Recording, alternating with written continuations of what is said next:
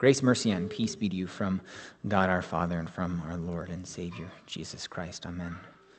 Our text for today's message comes from the Gospel of John, as you heard a few moments ago. Dear brothers and sisters in Christ, I thought I would begin today by quoting the famous Wayne Gretzky, who said very wisely, you miss 100% of the shots you don't take. Now, this is a, a phrase that really can be applied to anything in life. You miss out on 100% of the trips you never take. You miss 100% of the girlfriends you never ask out. You miss out on 100% of the foods you never try. You miss out on 100% of the books you never read. You miss out on 100% of the events you never go to. You miss 100% of the fish you never fish for. You miss 100% of the relationships you never invest in. Now, we could keep going, but I want to talk to you about those last two that I just mentioned fishing and relationships. They both apply to everyone his witness that we've been talking about these last couple weeks and will continue to talk about in the weeks to come. And you get to dig into more deeply in our workshops, those Bible studies on, uh, uh, during the week, Sunday morning, Wednesday evening. Now, the fishing part reminds us of Jesus calling those first disciples who were fishermen. He then told those fishermen that he would make them fishers of men and women. And fishing for people is about evangelism, it's witnessing. And this is happening in the context of relationships. And that's what Lassie shows us with listening, asking, seeking, sharing, inviting, encouraging. In order to do any of those things, you need to have more than just yourself. Otherwise, you may as well just be talking to a brick wall. Ever tried talking to a brick wall? It's kind of hard, and it doesn't talk back. And this week, we are looking at that second part of Lassie, the A, the asking, which is asking questions that encourages discussion. And to go with our Wayne Gretzky quote, you could say, you miss 100% of the answers to the questions you don't ask. In the gospel reading for today, you heard a question asked that I think is at the heart of every question we're asking.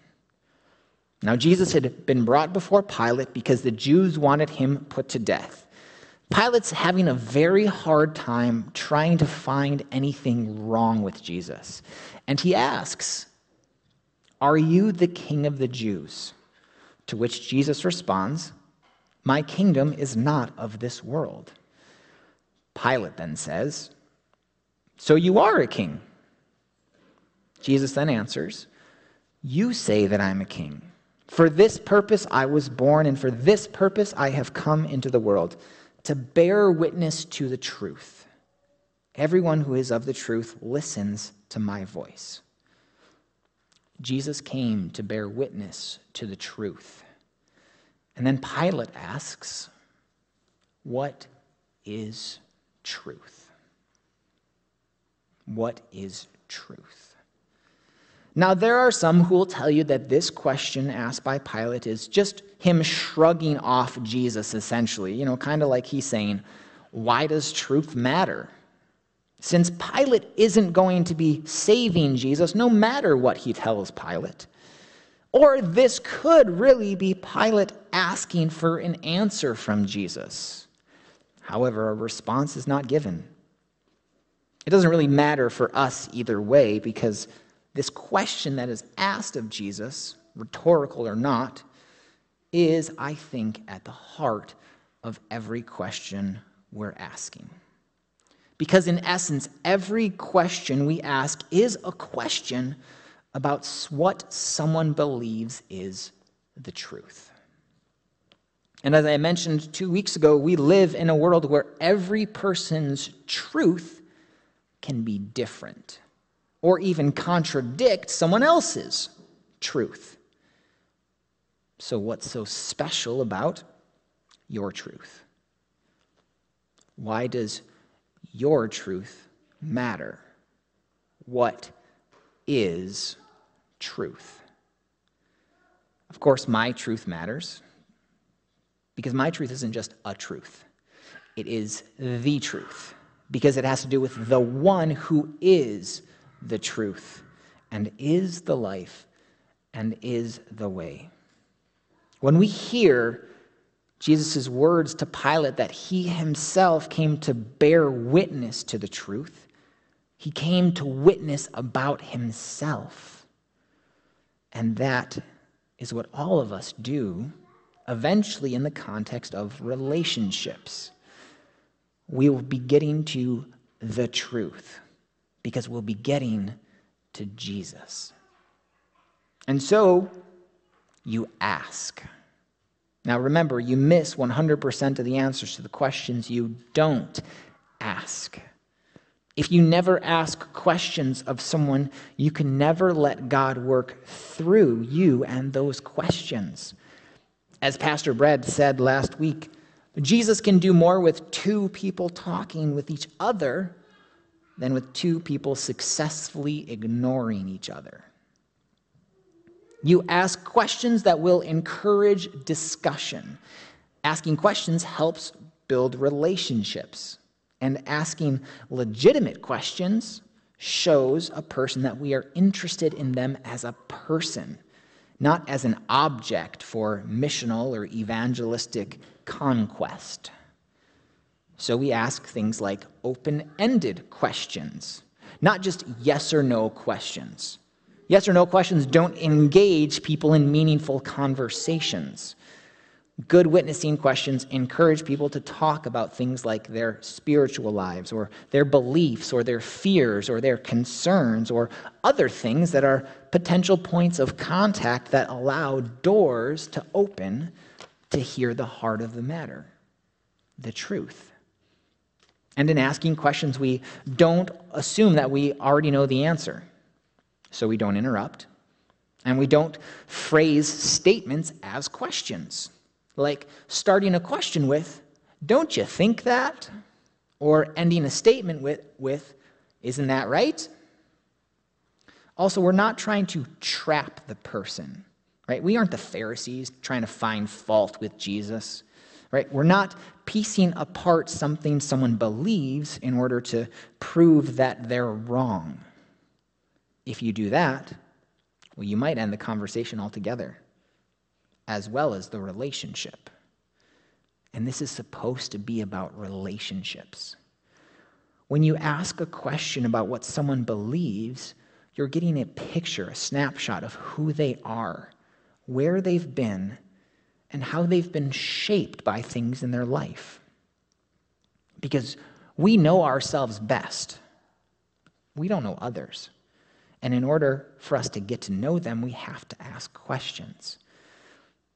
And as a rule, people enjoy talking about themselves and their interests.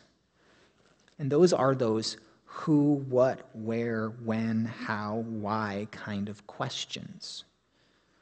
And in asking questions, we're also going to go back to that first part of Lassie listening. Because when you ask a question, what do you have to do? You have to listen for the answer. You have to let a person answer it. And the only way for a person to answer a question is for you to listen.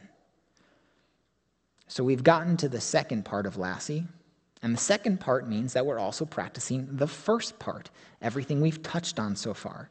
We ask questions in order to listen. Did you know that God does that too? You heard it in the Old Testament reading from Genesis today. God says to Adam, Where are you? A good where question. Adam and Eve had sinned. And in their shame, they covered up their nakedness and they hid from God. God then follows that where question with a who. Who told you that you were naked? Now, what God is doing here is what he does with all of us. He wants us to get to the truth about ourselves. What is the truth? That we're all sinners. And once we understand that He wants us to admit our sins, to repent of them, He can forgive them. He wants to call out our sin so that He can deal with it properly. He doesn't want us to stay hiding from Him. He wants to restore us. He wants us to know that our sin leads to punishment, it leads to death. And we see that in the consequences to Adam and Eve.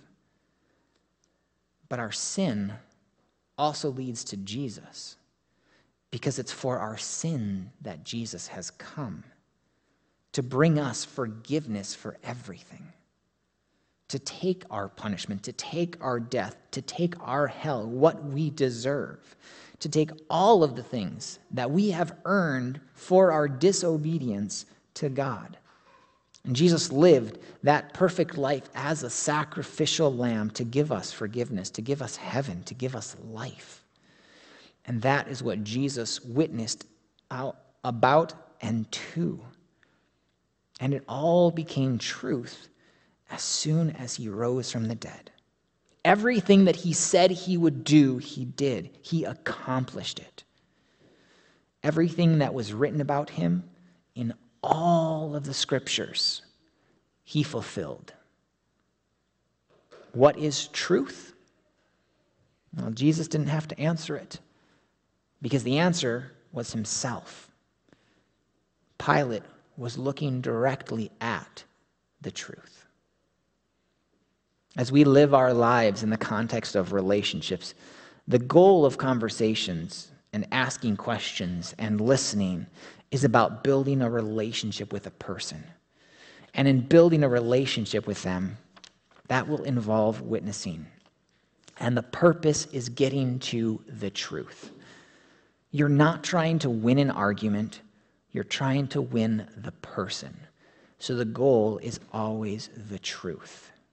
And the highest point that you can reach with someone when talking about the truth, about Jesus, who is the truth, is agreement, right? That they agree with what you believe, that being the truth of Jesus Christ. Now, while you might think that the goal or the highest point that you can reach is that they believe that they have faith, you aren't the one who makes that happen. You do not make anyone believe. You don't give faith. And so, if you spend your whole life with someone and your goal is that they believe, and on their deathbed they still don't believe, does that mean you failed?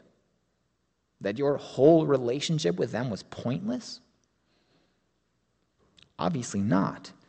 But if we're viewing people as a victory that needs to be won in order for us to be successful in life, I think we're doing something wrong. Our role is not to convert, our role is to converse. God is the one who creates faith, God is the one who changes lives. I mean, think about Jesus' greatest success stories, or just one. Now, I don't know if there's one person in the Bible that jumps out to you as Jesus' greatest success story, but for me, it's probably Paul. And I'd use Paul's own words because he saw himself as the worst of sinners, persecuting Christians, persecuting the church, persecuting Christ. Yet Jesus still came to him. He still died on the cross for his sins. He rose from the dead for his salvation. And he had a conversation with him. And Paul saw the light, a very blinding light at that. And God worked that change in him. That is the work of the Holy Spirit in the lives of sinners. But what about the unsuccessful stories of Jesus? The opposite of Paul, where the person doesn't believe. Any of those people that jump out to you? I have one. It's Judas. And where do we find him?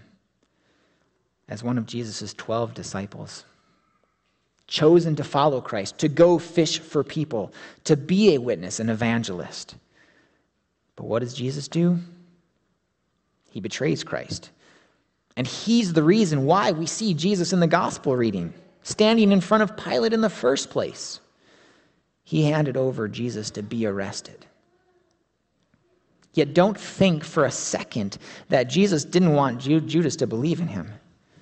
That up until his last breath, that Jesus wanted Judas to spend forever with him in paradise. That Jesus didn't live his whole life for someone like Judas.